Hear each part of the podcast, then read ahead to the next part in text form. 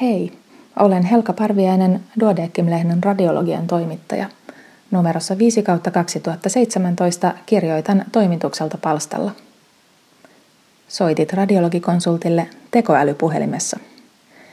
Tässä aikakauskirjan numerossa esiintyy useita lääketieteen teknisiä innovaatioita.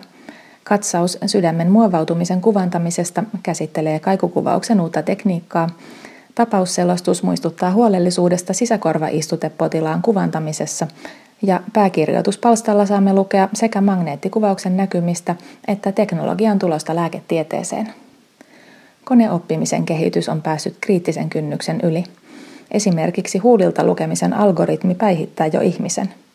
Tietokoneiden laskentateho on nyt pisteessä, jossa datan käsittely on siedettävän nopeaa, ja dataa on internetin ja pilviteknologian ansiosta mahdollista myös kerätä riittävä määrä. Miljoonan tietokonetomografiakuvauksen hankkiminen tietokoneelle opetettavaksi oli vielä kymmenen vuotta sitten utopistinen vaatimus. Nyt se alkaa olla mahdollista.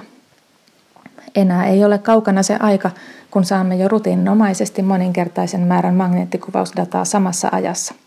Kuka tuon kaiken informaation ehtii edes selata läpi, saati huolella analysoida?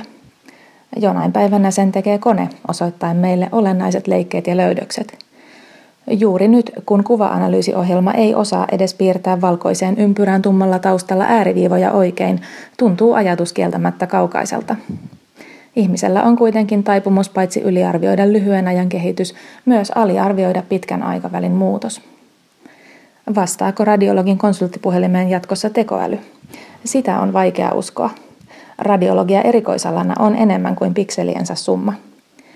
Toivon, että tulevaisuudessakin kliinikot kävelevät alakerran röntgeniin pohtimaan kanssamme kinkkisiä tapauksia meeting-huoneessa tai työaseman ääressä.